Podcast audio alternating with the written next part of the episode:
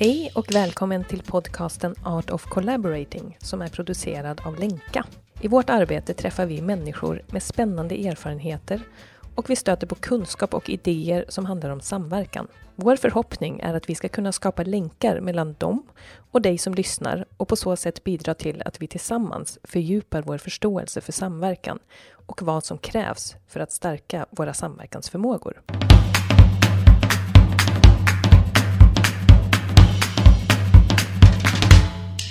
Ja, men vad roligt.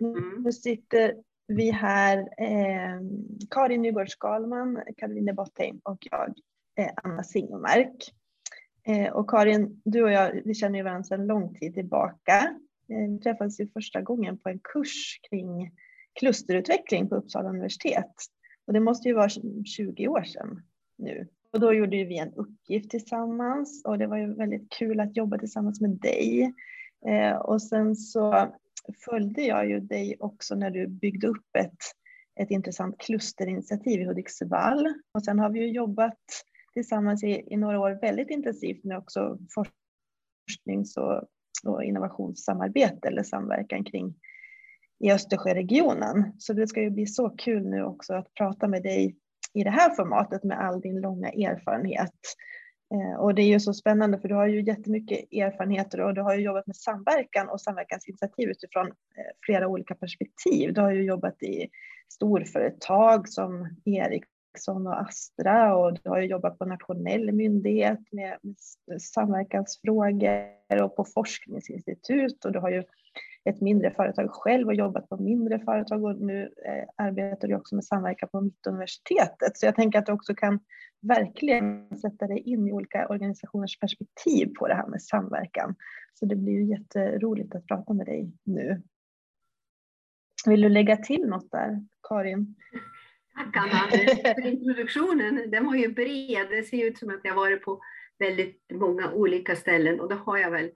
Man kan väl säga att eh, de, man blir väl någon typ av generalist. Man kan lite om mycket. Så på så sätt känns det att vara från olika ställen är också. Det är lite intressant att belysa det när du ställer den här frågan och pratar om samverkan så blev jag glad att bli tillfrågad. Tack för det. Ja, vad kul Karin. Och vi har ju också träffat du och jag på någon eh, utbildning och lite olika sammanhang sådär.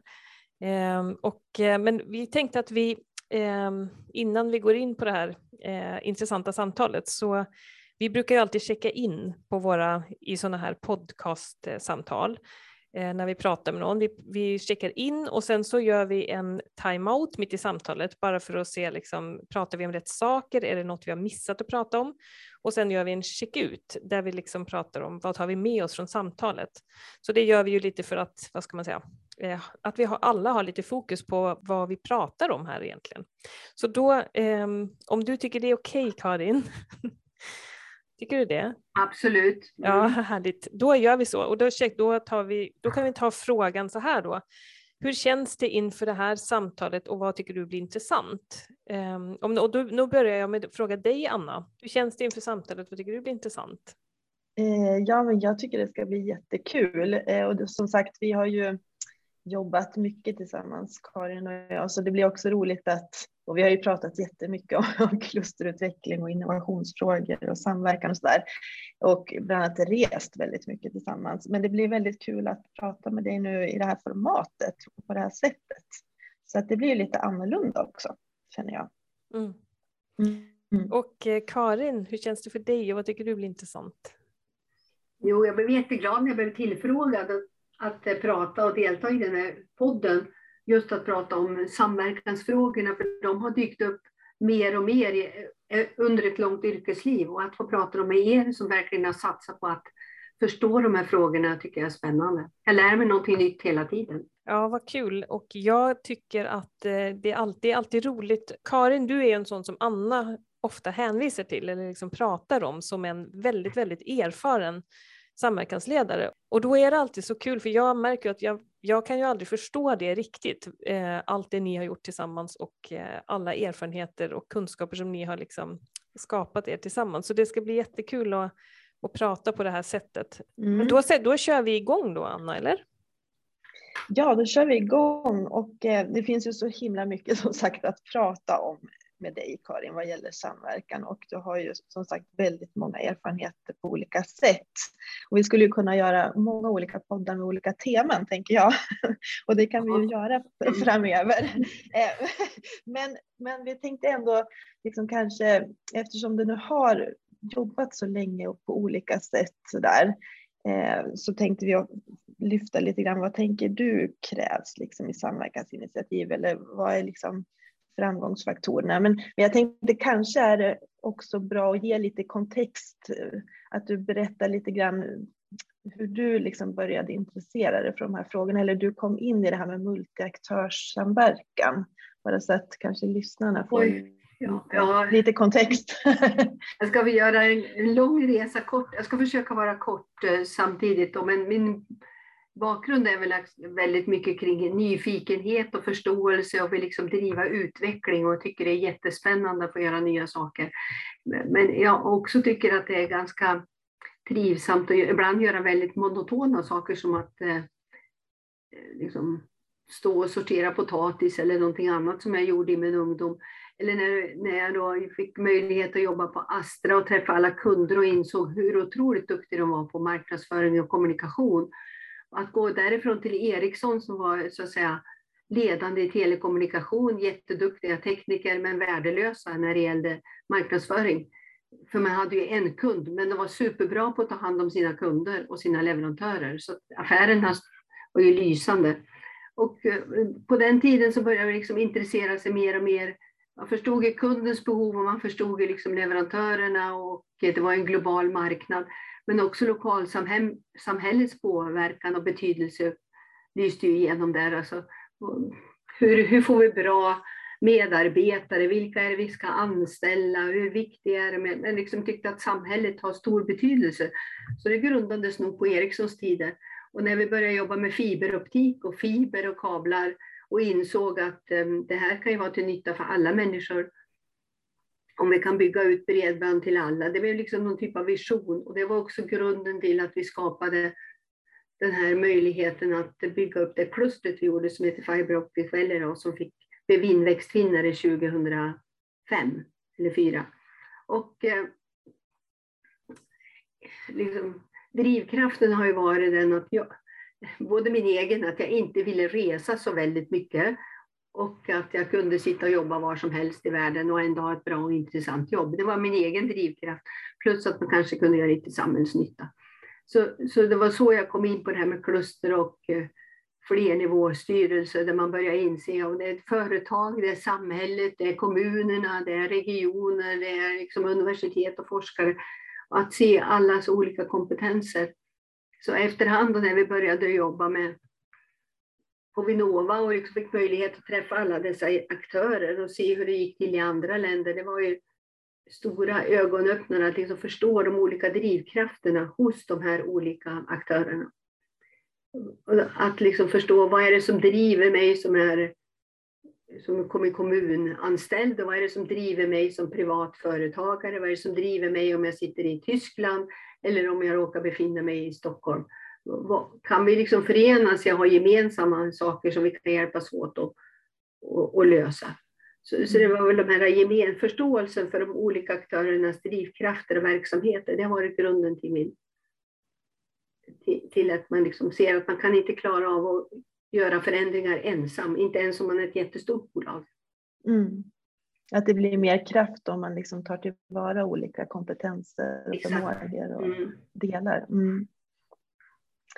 Ja, verkligen intressant. Och vad, vad, tänker du då, om vi bara börjar med en sån här väldigt stor mm. och generell fråga? För du har ju som sagt eh, drivit olika större samverkansinitiativ och du har jobbat lokalt och globalt och på olika nivåer. Så där. Men vad tänker du om, om man bara skulle ställa en sån här fråga, eh, ja, men lite framgångsfaktorer, eller vad krävs för att få ihop många aktörer? Vad är liksom dina erfarenheter? Min erfarenhet är att man måste skapa sig en gemensam bild av vad man vill göra.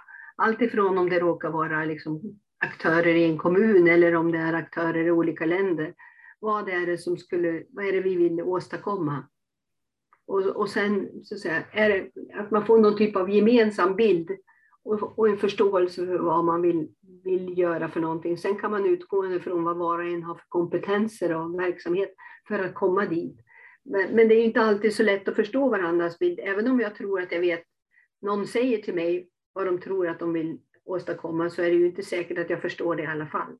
Så det tar ju väldigt lång tid att liksom förstå, eller, men man måste ju tillsammans våga göra saker också, att man har lite tillit till att processen i sig skapar liksom en, en väg framåt. Det tror jag är viktigt, att man, att man vågar. Även mm. om man inte förstår varandras bilder fullt ut och man säger ja, men vi är med på det här, men man kanske har helt olika syn, men man kan liksom hjälpas åt under vägen.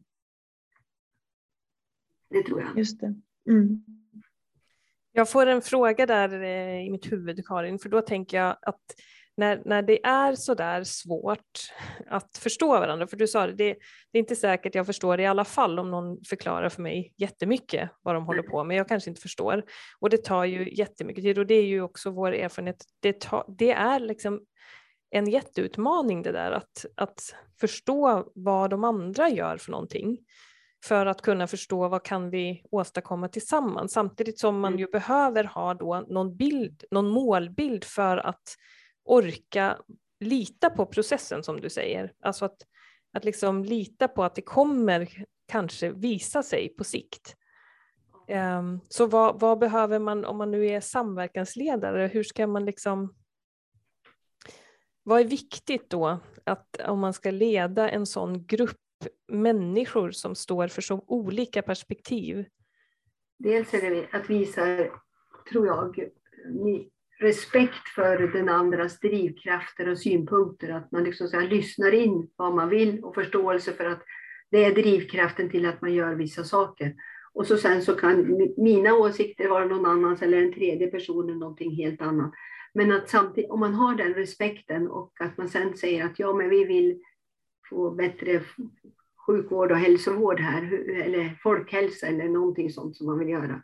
Då, då handlar det om att man kanske gemensamt kan ta små steg till att börja med som visar på en bra effekt och på så sätt skapa tillit. Och sen så kanske man kan gå lite längre fram. Det, det är just den här att man kan bejaka och eh, stötta varandra i, i den här processen. Det tror jag är jätteviktigt. Och att man, att man vågar liksom ta små steg även om man vill lite längre på en gång. Och vissa vill ju gå snabbt framåt och vissa vill ha långsamt och så här. Men att man respekterar det men kanske liksom tillåter också att vissa springer fortare och vissa går långsammare och att det är helt okej. Okay. Mm. Mm. Det är den här tillits men i början så måste man ju ta små steg för, för att du litar inte på folk initialt alltid utan det, det tar ju tid. Mm. Mm. Men om man tänker då så som du har jobbat då, nu, jag försöker bara konkretisera ja. det så mycket jag kan. Om man tänker så här, ja, några vill springa fort och några vill ta det långsamt till exempel.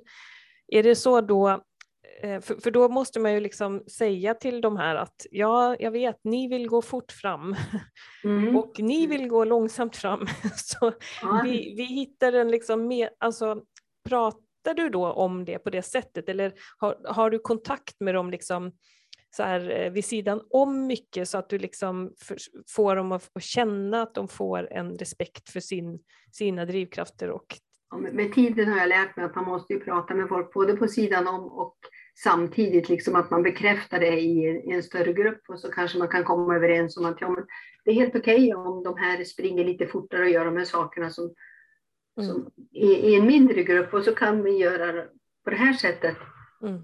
i den här. Och, och, att man tillåter det eller att man liksom skapar förutsättningar för, tillåta låta väl ta i, men det är ju upp till var och en att göra. Men att man på något sätt kan skapa förståelse för det. Jag tror att i tidiga skeden när jag försökte göra de här sakerna så hade jag själv väldigt bråttom. Alltså det, det, jag ville ju att det skulle hända saker fort. Och, och då, kan, då blir det liksom förståelsen för vad man gör och varför man gör det, den försvinner ju. Mm. Så att då kan man ju som liksom någon typ av förändringsledare också gärna eh, stå på barrikaden och vara först. Och det är kanske inte det man som ska vara det mest optimala, utan att försöka liksom fördela rollerna lite bättre och att folk kan ta olika, eller organisationer och människor kan ta olika initiativ för att göra saker mm. i olika takt.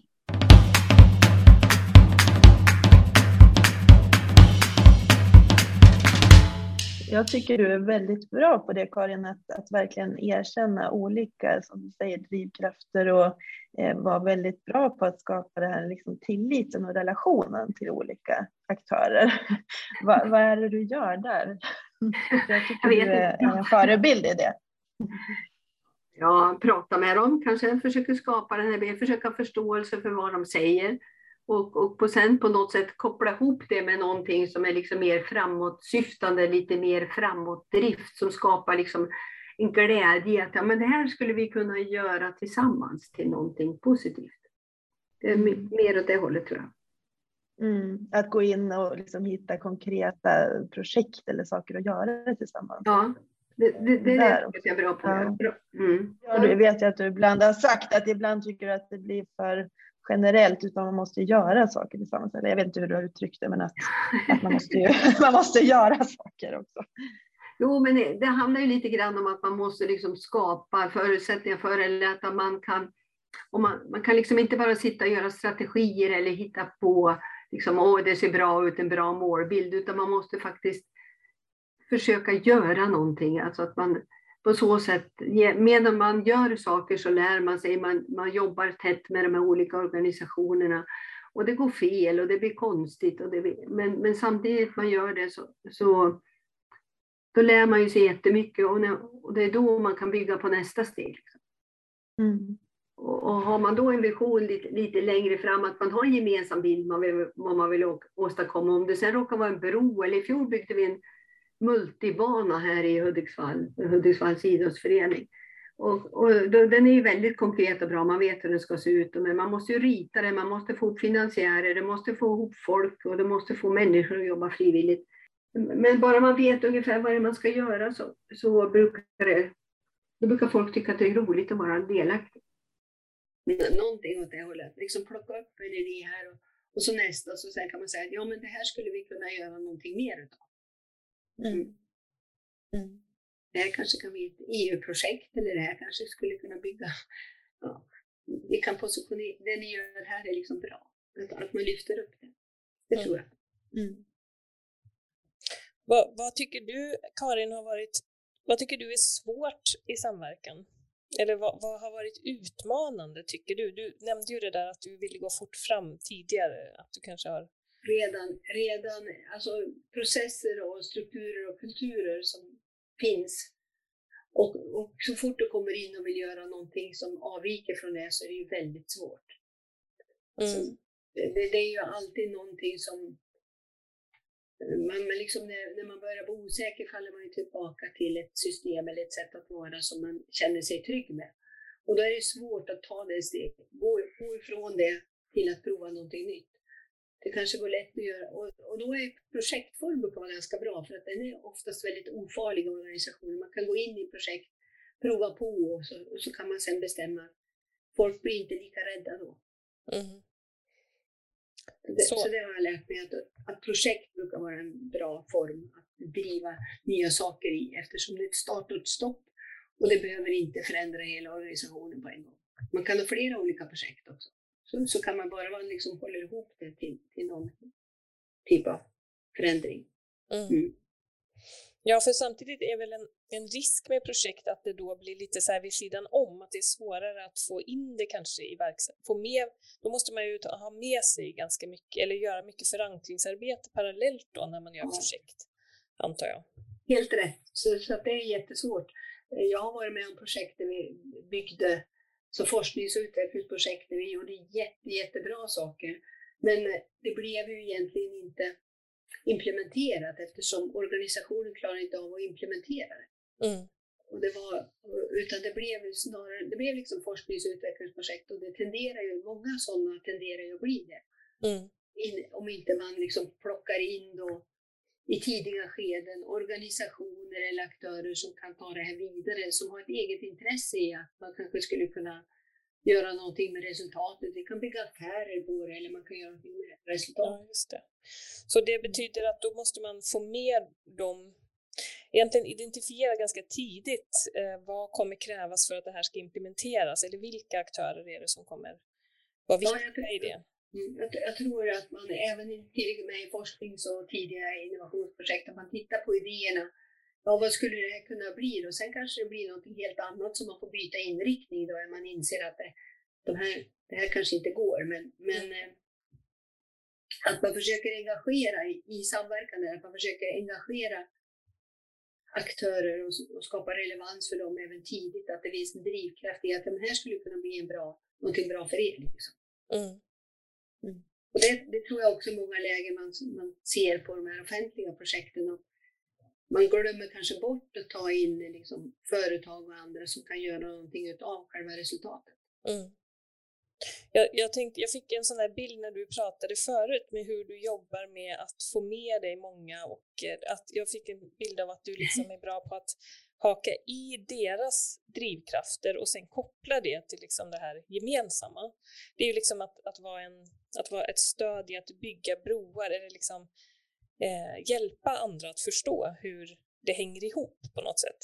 Och då tänkte jag att eh, nu när vi pratar om det här med att förankra, om man har då en, en samverkansgrupp liksom, med olika människor från olika organisationer, då behöver ju alla de som är med egentligen göra det du gör i sina organisationer, mm. eller liksom haka i flera delar kanske av sin egen organisation eller tänka kring det. Liksom. Eh, och ta ett väldigt, egentligen ett stort ansvar i det. Eh, vad, är, vad är din erfarenhet av, av liksom, om, man, om man driver samverkan, de som är med, eh, och, och hur, hur, tar man liksom ett gemensamt ansvar för, för det där på något sätt? Ja, det, det är ju liksom att lära sig att kroka i tror jag. Att man, att man lär sig liksom ett sätt att arbeta och tänka. Vi har nu ett eh, Interreg Europe-projekt på Mittuniversitetet som jag jobbar med precis nu, där vi är det är fem olika personer på Mittuniversitetet med helt olika bakgrund som inte har jobbat med den här typen av eh, liksom, frågor tidigare. Man tittar på universitetets roll i den regionala miljön. Och, eh, men just det här att vi faktiskt har suttit och pratat med varandra en dag i veckan i, två och ett halvt år och att vi liksom för några veckor sedan åkte till Spanien bara för att liksom lära oss hur gör man i Spanien. Och då gick det upp liksom ett ljus. Ja, men det, så här skulle vi kunna göra. Och liksom det blev en helt annan drivkraft. Men det tog ju lång tid vill jag säga. Det kanske berodde på den digitala eran, men det har tagit lite tid. Mm. Mm. För att, att skapa den där gemensamma förståelsen för vad ja. man skulle kunna göra. Mm. Det är klart att man kan göra det med, med om man använder liksom samverkansmetoder och liksom den typen av delar, att man använder dem ganska effektivt så kommer det ju att gå fortare. Det, det tror jag att man skulle tjäna mycket på att använda, precis som ni gör, använda de här liksom olika mm. metoderna att, att försöka liksom få folks förståelse för varandra och uppdraget mycket tidigare. Mm. Men det var intressant det du sa nu Karin, alltså det vill säga, sa du att ni hade suttit i två och ett halvt år en dag i veckan och pratat? Ja, en timme. Mm. Ja, en timme i veckan. Liksom, ja, precis. Då på universitetet, liksom, hur fungerar de olika fakulteterna, hur fungerar mm. samverkansavdelningen, vad gör vi? Och hur kan vi på olika sätt då, eh, öka universitetets roll i den, mm. den regionala samverkans... Eh, mm krafterna i de olika projekt som pågår, vad är det man kan bidra med och hur kan man bidra? Det? Så det, de frågorna har vi suttit och diskuterat. Ja. Men det är ju jätteintressant liksom, eh, att bara få ett sånt konkret tidsperspektiv på det, ja. hur lång tid det tar faktiskt och att, att då också vara uthållig. Alla medverkande måste ju vara uthålliga då, att liksom och jag är imponerad av dem. De, de, är, de har varit uthålliga, just att vi har liksom fört processen. Vi har tittat på olika länder, hur jobbar de? Vad mm. gör de? Vi har haft liksom, den typen av utbyten. Det här är ju, det här är ju finansierat av EU som det är Interreg Europe-projekt och det, det, skapar en viss uthållighet. Det är inte bara så att det kommer med, en, med liksom en konsult som gör en analys och gör ett nedslag under en viss tid, utan det pågår ganska länge. Det, det är mm. ganska intressant tycker jag. Mm. Mm just att det skapar en ram för ett långsiktigt mm. samtal då, kring en fråga. Mm. Mm. Att, att man då, och det, det önskar jag att fler skulle kunna liksom ha, att man har den här tiden för reflektion internt i en organisation som är komplex och stor, som ett universitet, eller i andra ställen, eller när man sitter liksom i klusterbildningar, och man verkligen tar sig tid till att eh, reflektera, varför gör vi på det här viset och vad är det som händer och hur ska vi åstadkomma det vi vill åstadkomma? Mm. Mm. mm. Jag, jag uppfattar det som att det är mycket när man sitter i eller också har blivit gamla klokare, men, men tidigare är liksom att man då försöker skapa resultat. Det är ju superviktigt att ha de här, de här resultaten på sista raden och att det ska gå positivt och så. Men, men också att eh, konstant reflektera i vad man håller på med och varför man gör det. Det tror jag. Det låter som ni har haft tid där att både liksom skapa mening tillsammans kring hur universitetet skulle kunna utveckla sin roll och att ni också tagit in olika omvärldsperspektiv och tittat på andra länder. Och, ja, jo, det är det sätt. vi har ägnat oss åt under den här tiden. Så det är bra att få att EU stöttar den typen av utveckling, det tror jag.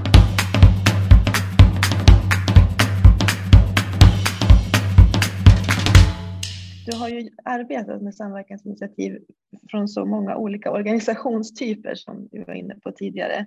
Du har ju jobbat i företag och ja, både stora och små och myndighet och forskningsinstitut och klusterorganisation och universitet. Och det är lite spännande här att utforska vad, vad, vad har man för olika perspektiv då när man, när man kommer från olika kontexter. Om man börjar med universitetet, liksom, vad har du liksom lagt märke till i samverkanssammanhang utifrån ett universitetsperspektiv? Eller liksom, vad intar man för perspektiv där? Universitetet är ju en stor komplex organisation med huvuduppdrag att skapa kunskap och bildning tänkte jag säga. Man, man bygger ju utbildningar, man, man utbildar forskare och man bedriver forskning. Det är liksom huvuduppdraget för en eh, universitet. Men man har också det här samverkansuppdraget då med omgivningarna runt om och att eh, så att säga stötta samhället på olika sätt. Men när man har tittat på det här så, så ser man ju att det, universitetet kan ju ha olika roller eller aktörer från universitetet. Man kan vara dels, ja, som jag sa förut, forskare, utbildare.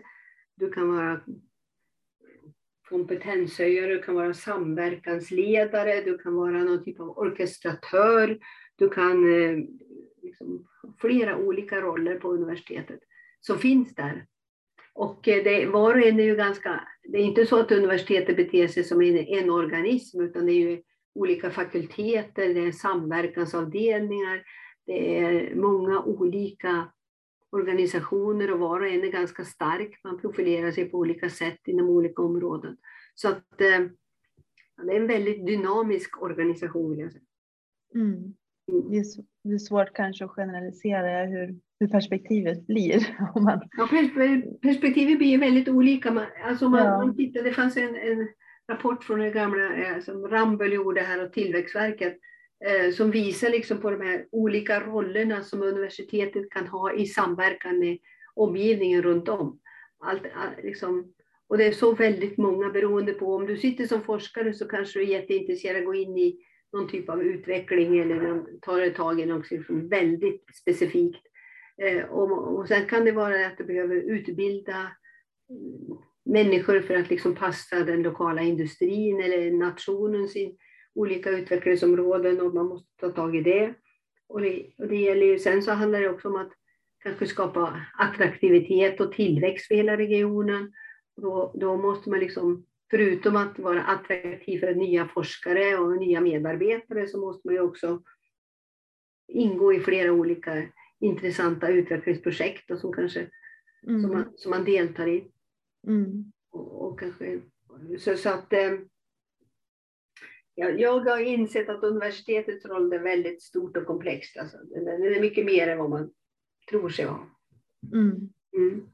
Jag, jag, tänker lite nu också att för, för man pratar ju, för då tänker jag att om man då kommer, man har en samverkan och så säger man så här, ja det är bra om universitetet är med eller det är bra om, någon, mm. alltså, eller det är bra om regionen är med, för på regionen är det väl samma sak, det finns jättemånga olika områden och roller och allt möjligt. Eh, och då är, kan jag bara, nu bara tänker jag så här, om man sitter i en samverkan och så ska man liksom, då måste man ju skapa mening kring just det där. Varför vill vi ha med universitetet egentligen och vilken roll är det då som egentligen är mest passande eller som är liksom den, vilket perspektiv är det vi är ute efter liksom just i den här samverkan? ja, det, det, tror jag är superviktigt att man liksom ser vad är det för roll man kan göra. Är det är det någon typ av forskning, gemensam forskning vi ska ägna oss åt eller ska vi skapa utbildningspaket eller vill man ha med liksom som rådgivare eller ska man mm. göra omvärldsbevakning? Precis mm. som du säger, man måste liksom definiera mm. vad det är som man ska bidra med. Och sen kan man ju vara allmänt kompetent naturligtvis och, mm. fundera. Men, men mm. eh, jag tror att i det sammanhanget så behöver man verkligen tänka vilka roller Mm. Just det. Och, och då är det det där kanske igen att det krävs ganska mycket tid för det. För det är liksom, man behöver ju utforska det tillsammans då också förmodligen. Ja. ja, vilka är det? För man vet ju kanske inte. Ja, men vad har regionen för alla möjliga olika roller och, och kompetensområden och så där. Och då, så det i sig kommer ju kräva en del tid och, eh, och utforskande som inte alltid kanske mm, tas höjd för, tänker jag, i sådana processer.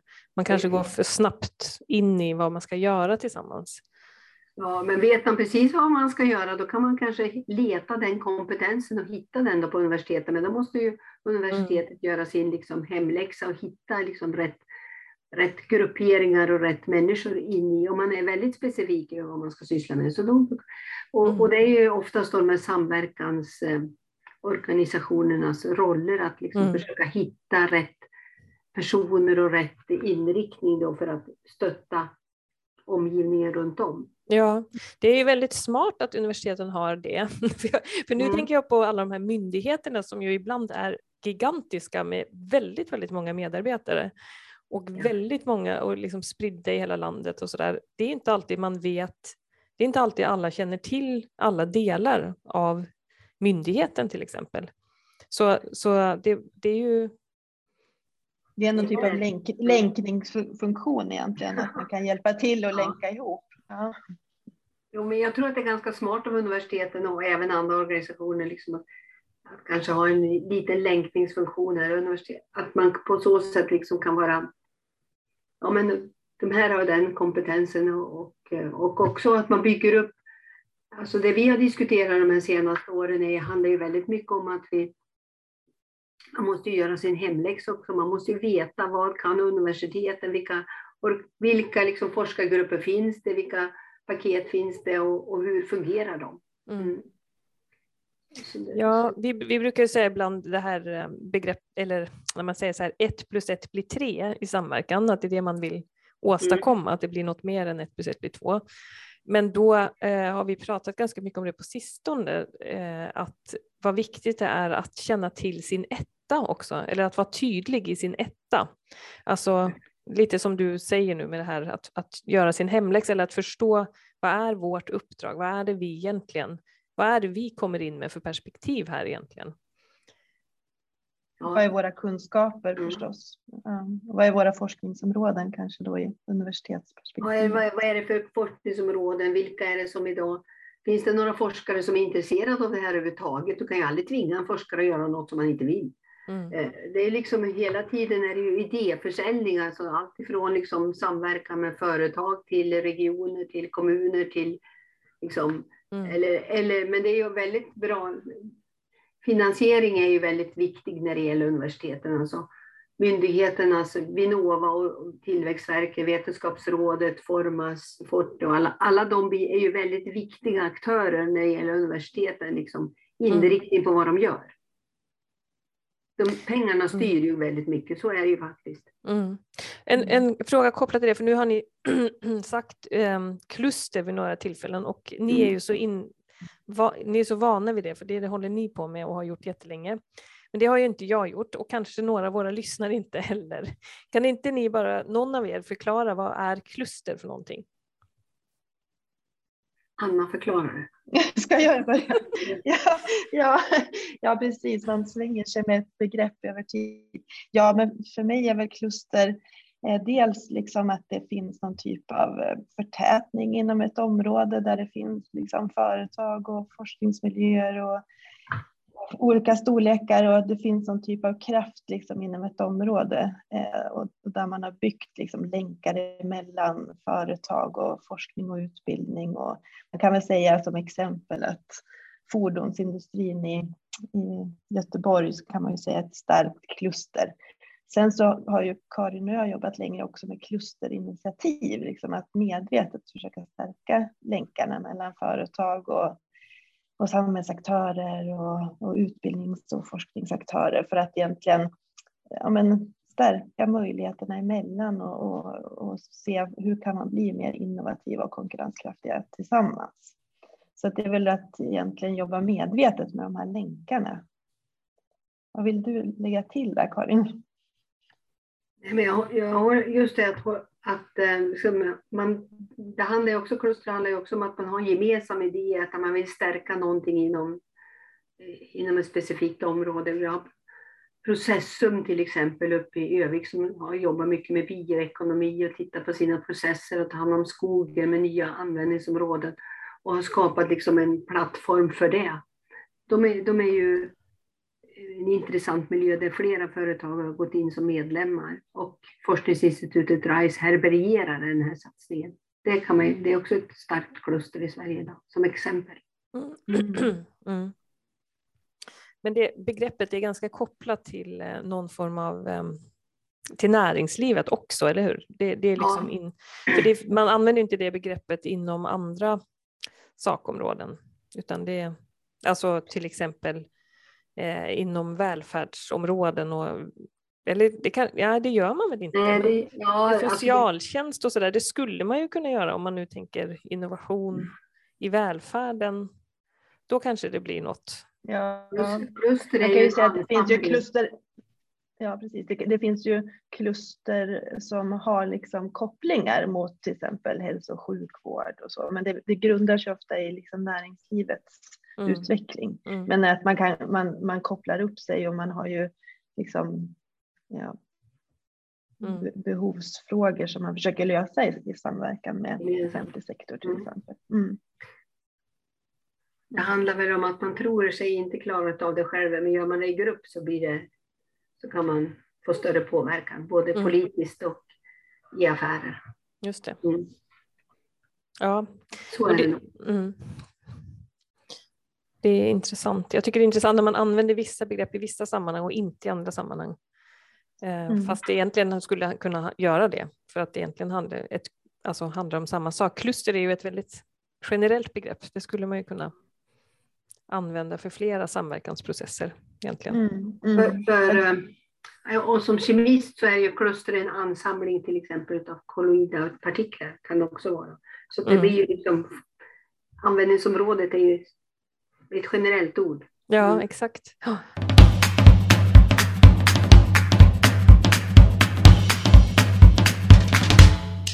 Nej, jag bara kom på det där med, apropå att vi börjar med liksom att, att man vänjer sig vid vissa ord och begrepp när man jobbar i vissa sammanhang då. Och att det blir liksom, man blir så förtrogen med de begreppen så att man märker inte ens att man säger dem, eller man tänker ju inte ens på det, vad, med, vad man menar med det egentligen, eller man tänker inte så mycket över dem. Men då tänkte jag på det eh, som, som jag blev lite nyfiken på Karin, eftersom du har varit i så många olika sammanhang och kontexter, liksom, eh, som ju har olika drivkrafter om man jämför liksom, företag med universitet eller så där. Eh, och, så, och då tänker jag, ibland undrar jag, blir, är din upplevelse att du liksom har blivit lite som det sammanhang du är i? Alltså att, att du liksom har blivit lite annorlunda? Alltså, om du förstår vad jag menar, att du, alltså hur du påverkas av sammanhanget.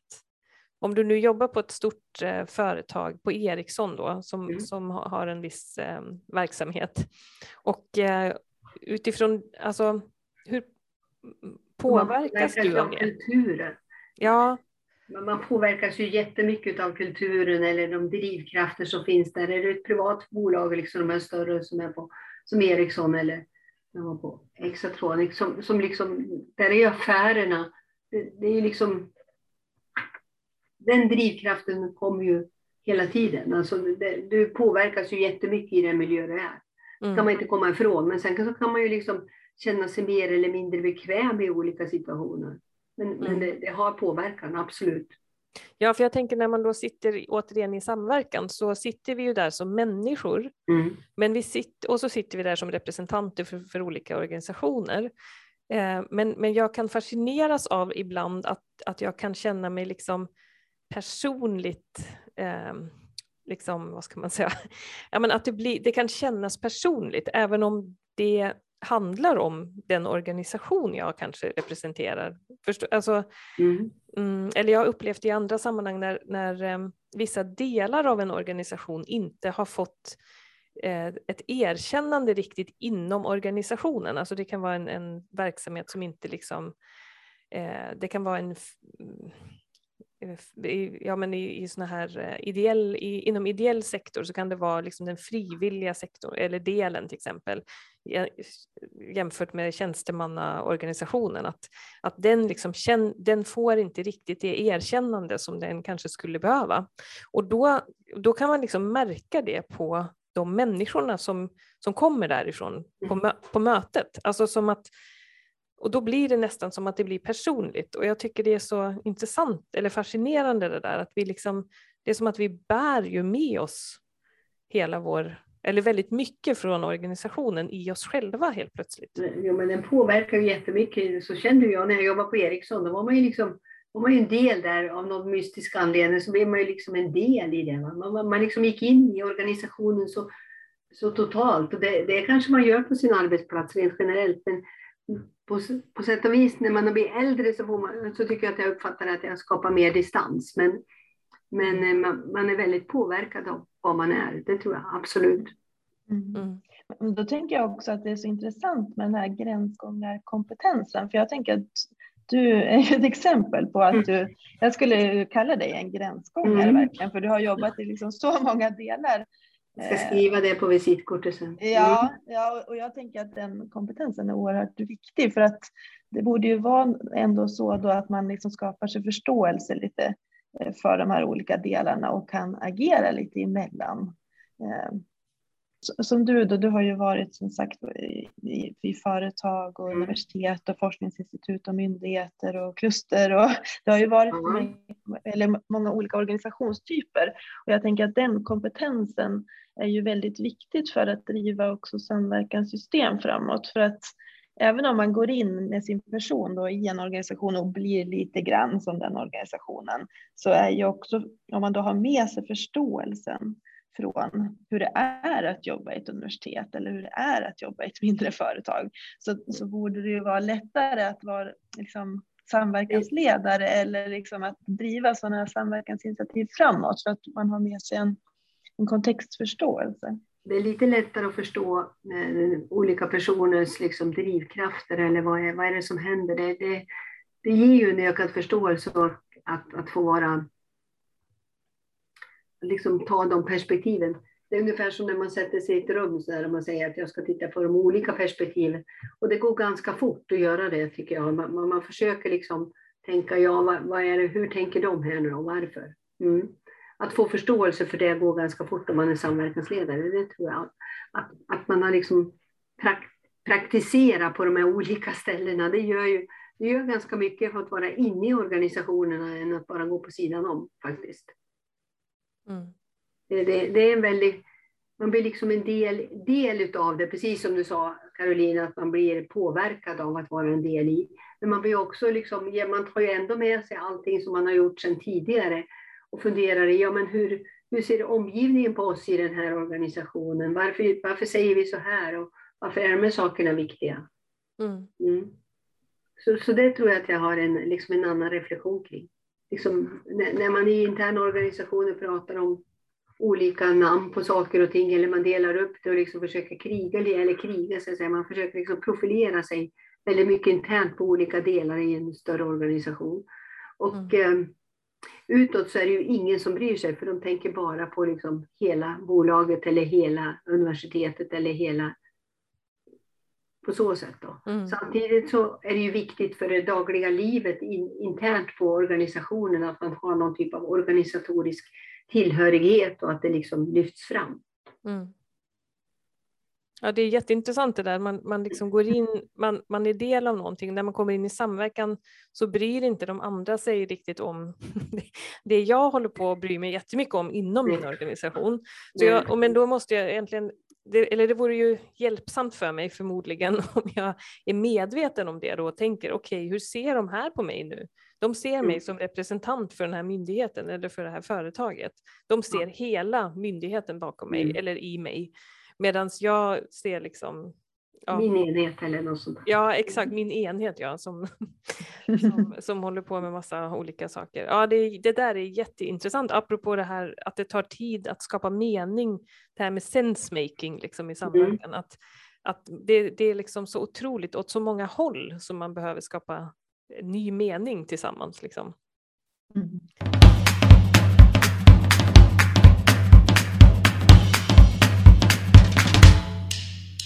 Jag tänker, Anna, ska vi ta en timeout nu? Absolut, det kan vi göra. Det är ju bara liksom frågan, eh, tycker vi att vi pratar om eh, rätt saker och är det någonting mer som vi vill passa på att prata om innan vi avrundar också sen? Har du någonting, eh, Anna, som du tänker på att vi inte har pratat om än? Eller? Ja, vi har ju berört många intressanta saker. Jag tänker kanske på det här med mobilisering också. Eh, vi har ju varit inne på olika saker. Vad är det som gör att man vill vara med och bidra? Om det finns någonting mer där som vi kommer på. Liksom. Alltså, vad, vad, hur, hur, um, finns det någon mer så framgångsfaktor för att verkligen mobilisera i samverkan? Mm. Mm. Mer om mobilisering. Eh, och Karin, vad tycker du? Vad skulle du vilja prata mer om eller Finns det någonting? Jag, jag tänkte på den där mobiliseringsfaktorn också lite, lite grann. Så här. Och, eh, kanske också ett perspektiv från småföretagen i de här samverkansrollerna. Vi har pratat om storföretag och universitet, men inte lika mycket kanske ur ett småföretagarperspektiv. Mm. Tänkte jag. Ja, vad intressant. Men då är, eh, känns det som att det är lite mobilisering och även då med småföretag och sådär och de perspektiven. Och jag tänker väl med, jag, jag, blev, jag tyckte det var lite skönt Karin när du sa att, att du har blivit lite mer um, nu kanske jag diktar ihop det här i och för sig. att du har blivit lite mer avslappnad när du blev äldre eller någonting sånt. ja. Eh, och då tänkte jag att... Det var omgivningen sig. Mm. Ja, men just det här med liksom, jo, men det här med att, att bli en del av en organisation eller att man kan vara lite, ha lite mer distans kanske när man blir äldre. Det tror jag att du sa. Att det, det mm. liksom, och det eh, tycker jag är intressant det där med ehm, eh, ja, vad vad vi liksom lär oss efter många år i det här också, eller, eller liksom vad erfarenheten kan ge och hur det kan på något sätt bidra in i samverkansprocesser. Eh, faktiskt den, den erfarenheten, eh, mm. hur man kan få in det liksom. Med, när det sitter ju människor från massa olika håll och i massa olika åldrar med massa olika eh, bakgrund och så. Men, det, eh, men jag tycker att vi kan väl börja lite med det här med mobilisering som ni båda var lite sugna på att prata om. ja, mm. vad säger du Karin, finns det något mer där som du har liksom lärt Mobilisering. dig tänkt på? Jag, jag, tänker, jag tänker på Anna när vi jobbade med Östersjöstrategin.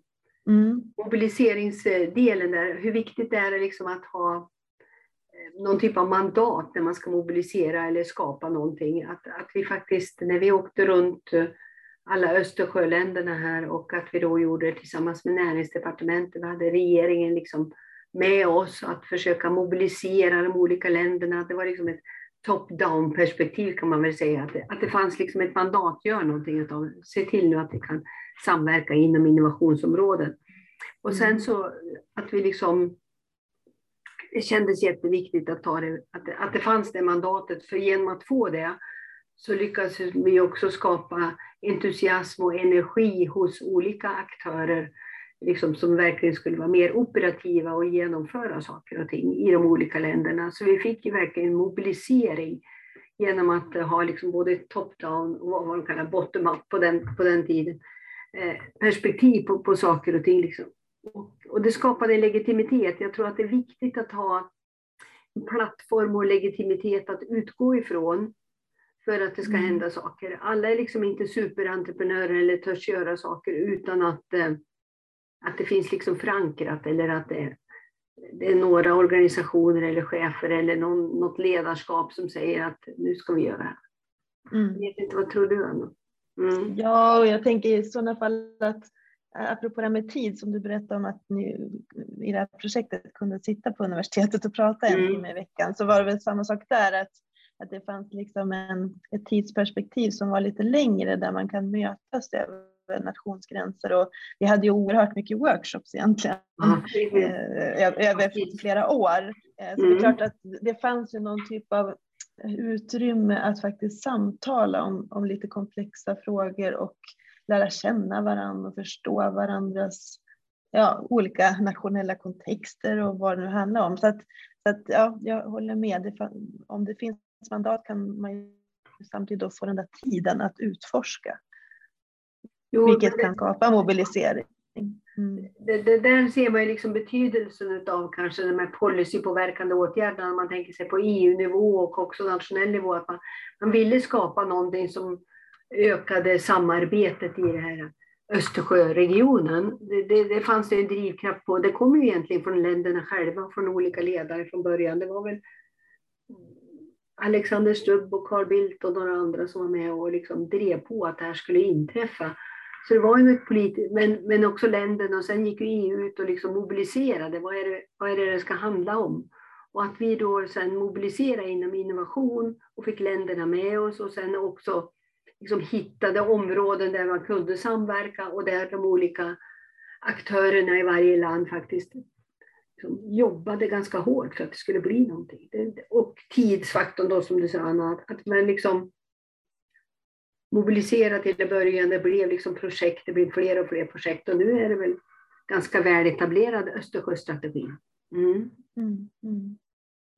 Ska vi gå in lite grann på, vi hade ju tre teman också, det här småföretagsperspektivet mm. också. Vad tänker du där, liksom småföretag i, i större samverkan? Men jag, jag, tänker på i samverkan, alltså det, jag tänker oftast på forsknings och utvecklingsprojekt eller samverkansprojekt där du ska, om du nu ska göra samhällsförändringar, att Dels som småföretagare att bli inbjuden, då handlar det om att de på något sätt måste kanske vara delaktiga i ett sånt där kluster eller en miljö där man blir medbjuden. För alla småbolag, de, de har ju inte tid och ork att bevaka vad som händer eller att vara delaktiga och, och, och sådana här saker. Så att, eh, och, och, hos dem finns det ju en utmaning i kapacitet och finansiering. Då blir ju klustermiljöerna som vi nyss pratade om viktiga. Att man liksom ingår i ett sammanhang utan att det kostar dem för mycket. Det tror jag är viktigt. Det var därför jag tänkte liksom att när man de stora organisationerna som storföretag och universitet och forskningsinstitut, de sitter ju på helt andra resurser. Mm. Ja, de, man kan ha mer tid till exempel att, mm. att vara involverad. Mm. Ja, de har mer tid till det, man kanske kan avsätta folk, man kan liksom jobba. Men för småföretag kan det vara vinna eller försvinna, de kanske måste vara delaktiga. Men då är det ju också de här riskerna då i att ingå i och, och på vilket sätt. Det finns ju en hel del offentliga pengar till dem, men att man som samverkansledare eller i samverkansprojekt verkligen tänker på att, att liksom bjuda in på något sätt. Mm. Flera av de mindre aktörerna, att det finns möjlighet till det, eller att man frågar efter. Mm. Men det, det, jag tänker också att det blir så, jag tycker det var intressant det där resonemanget också, att det både är top-down och bottom-up lite. Mm. Eh, och att det liksom behövs både och. och eh, men också att det behövs ett, lite ett systemperspektiv på det då, som du är inne på nu med de här småföretagen. Att, yeah. att någon måste förstå att de här drivkrafterna och kapaciteten också ser väldigt olika ut. Och att småföretag eh, har liksom massa möjligheter och kanske är snabbfotade och kan göra massa saker. Men de har inte hur mycket resurser som helst. Eller de, liksom, eh, ja, de, de behöver kanske stöttas på ett annat sätt då, eller liksom ja, det är intressant mm. att det är så, att skapa också en förståelse för det. Nu tänker jag att man kan ta eh, någon form av, eh, koppla ihop det med det här som jag pratar om, med de här, eh, att, att kunna distansera sig lite från sin egen organisation eller det, det, egna man står i. För det är ju det som man också behöver lyckas med då i samverkan faktiskt. Att, mm. att kunna se att ja, jag är en del av det här sammanhanget som är där vi har mycket resurser, mycket kapacitet och nu har vi en, en liksom interaktion här med småföretag som har helt andra förutsättningar. Eh, vi behöver liksom förstå det och förhålla oss till det eller välja hur vi förhåller oss till det utan att bara utgå från mitt perspektiv eller liksom låta det dominera. Ja, det tror jag är viktigt. Att man mm. kanske också... Men det kan ju bli ett val även för det lilla bolaget då, liksom om de orkar vara med eller inte naturligtvis, eller i mm. olika skeden och att man har förståelse för det för de andra som kanske har större kapacitet. Ja. Mm. Ja, det där är väldigt intressant. Jag tänker också det här med att det är så lätt att gå in med fördomar eller hypoteser också om en aktörstyp. Mm. Till exempel ett stort företag eller ett litet företag. Jag vet att vi någon gång hörde bara så här också småföretag är bara intresserade av att tjäna pengar eller sådana där saker. Att, att man måste ju någonstans fråga företaget också. Ja. Vad, är ni, vad är ni intresserade av? För det kan ju ja, vara faktiskt, alltså man, man, man, kan inte liksom utgå från bara så generella stereotyper om en aktörstyp heller. Utan man måste ju faktiskt föra samtal. Vad intresserar er och vad, vad vill ni åstadkomma för någonting och hur kan vi haka i varandra? Mm. Mm. Ja, Caroline, din frågeställning där, är den tillräckligt utforskad? Eller? ja, men jag, jag, tänker att den på något sätt äm, ehm, är ju en, äm, ehm, en fråga som aldrig kan utforskas. Jag, tänkte bara att, jo men jag tänkte bara på det, för jag tycker det är så kul att prata med dig Karin, för att jag, man hör så mycket, att du har så himla mycket erfarenhet och att du är så klok eh, i de här frågorna. Och då eller du resonerar så klokt och då tänker jag på det här med, vi har ju hållit på och eh, vi har ju läst en del om vuxenutveckling också, Anna och jag. Jaha. Och då har jag tänkt så, och det är så intressant för jag, jag tänker ibland att Eh, samverkan är ju väldigt krävande, Man kan ju ha vuxenutveckling var som helst såklart, men en del av vuxenutveckling är när man liksom kommer upp i en högre nivå så, så handlar det om att man kan ta in mer komplexitet. Man kan hantera fler perspektiv samtidigt. Man är inte lika så här mån om att man måste vinna i sitt perspektiv till exempel, eller liksom att allt måste bli förklarbart utifrån sitt eget perspektiv. Man kan stå ut lite med att, att inte, man inte förstår allt eller att det finns olika perspektiv som är lika mycket värda. Det var, det var väl det jag tänkte lite på. Mm. Att jag tror, jag, men det är väl, vi, ja, jag, jag, kan tänka mig att man kan lära sig ganska mycket om det just i samverkan, för där måste man ju hantera det där.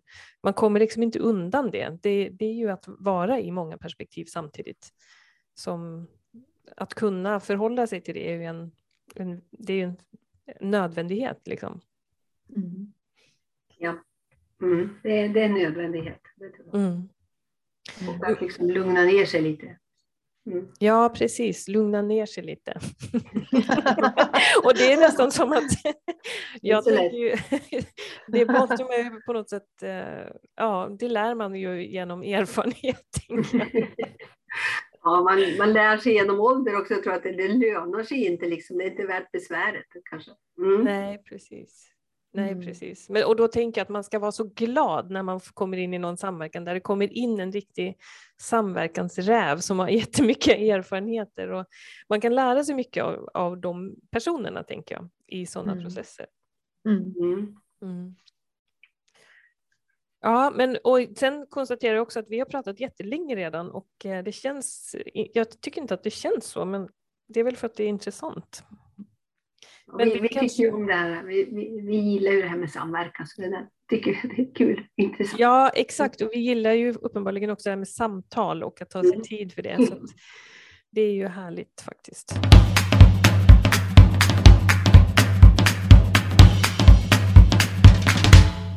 Men jag vet inte, är det, ska vi checka ut Anna eller vad säger du? Ja, vi får kanske göra det och fortsätta prata vidare i en annan form. Ja, i en ja. annan podd. Ja, en annan flera podd, liksom, ämnen som vi skulle kunna gå djupare i faktiskt. Mm. Så, men ska vi, ska vi ta utcheckningsfrågan eh, då? Vad, eh, vad tar du med dig från det här samtalet? Fick du liksom några, var det något du särskilt tog med dig? Karin från det här samtalet? Ja, jag tog med mig just det här er, er kunskap när det gäller just samverkansfrågorna, att ni har läst på, att ni, att ni liksom koppla lite grann av de här teorierna kring vad, vad du sa här. Att, mm, vuxenutveckling och samverkan, den gillade jag jättemycket. Mm. Tack så mycket. Mm. mm. Mm. Tack. Anna, vad tar du med dig?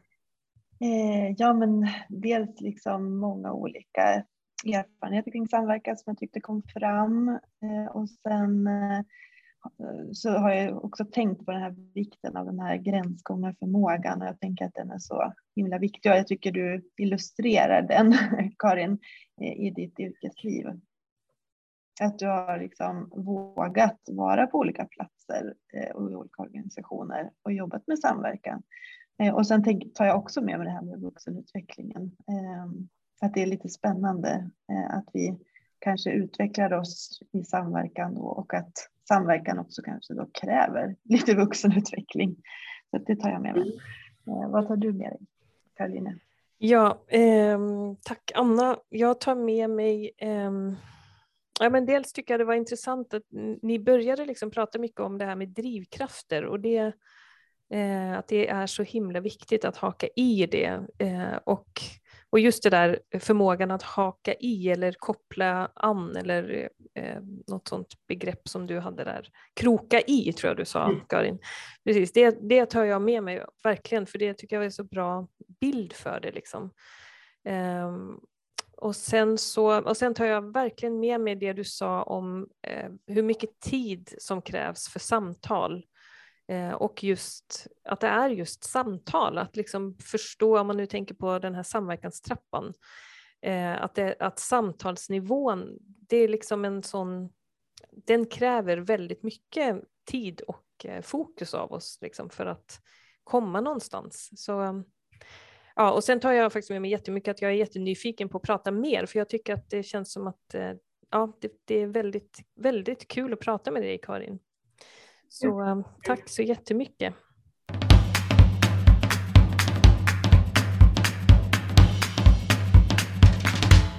Tack för att du har lyssnat. Den här podden är producerad av Lenka och redigering görs av Emma Larsson som är skribent och dokumentärfilmare. Vi hoppas att du blev inspirerad och stärkt i ditt intresse för att fortsätta utforska fenomenet samverkan.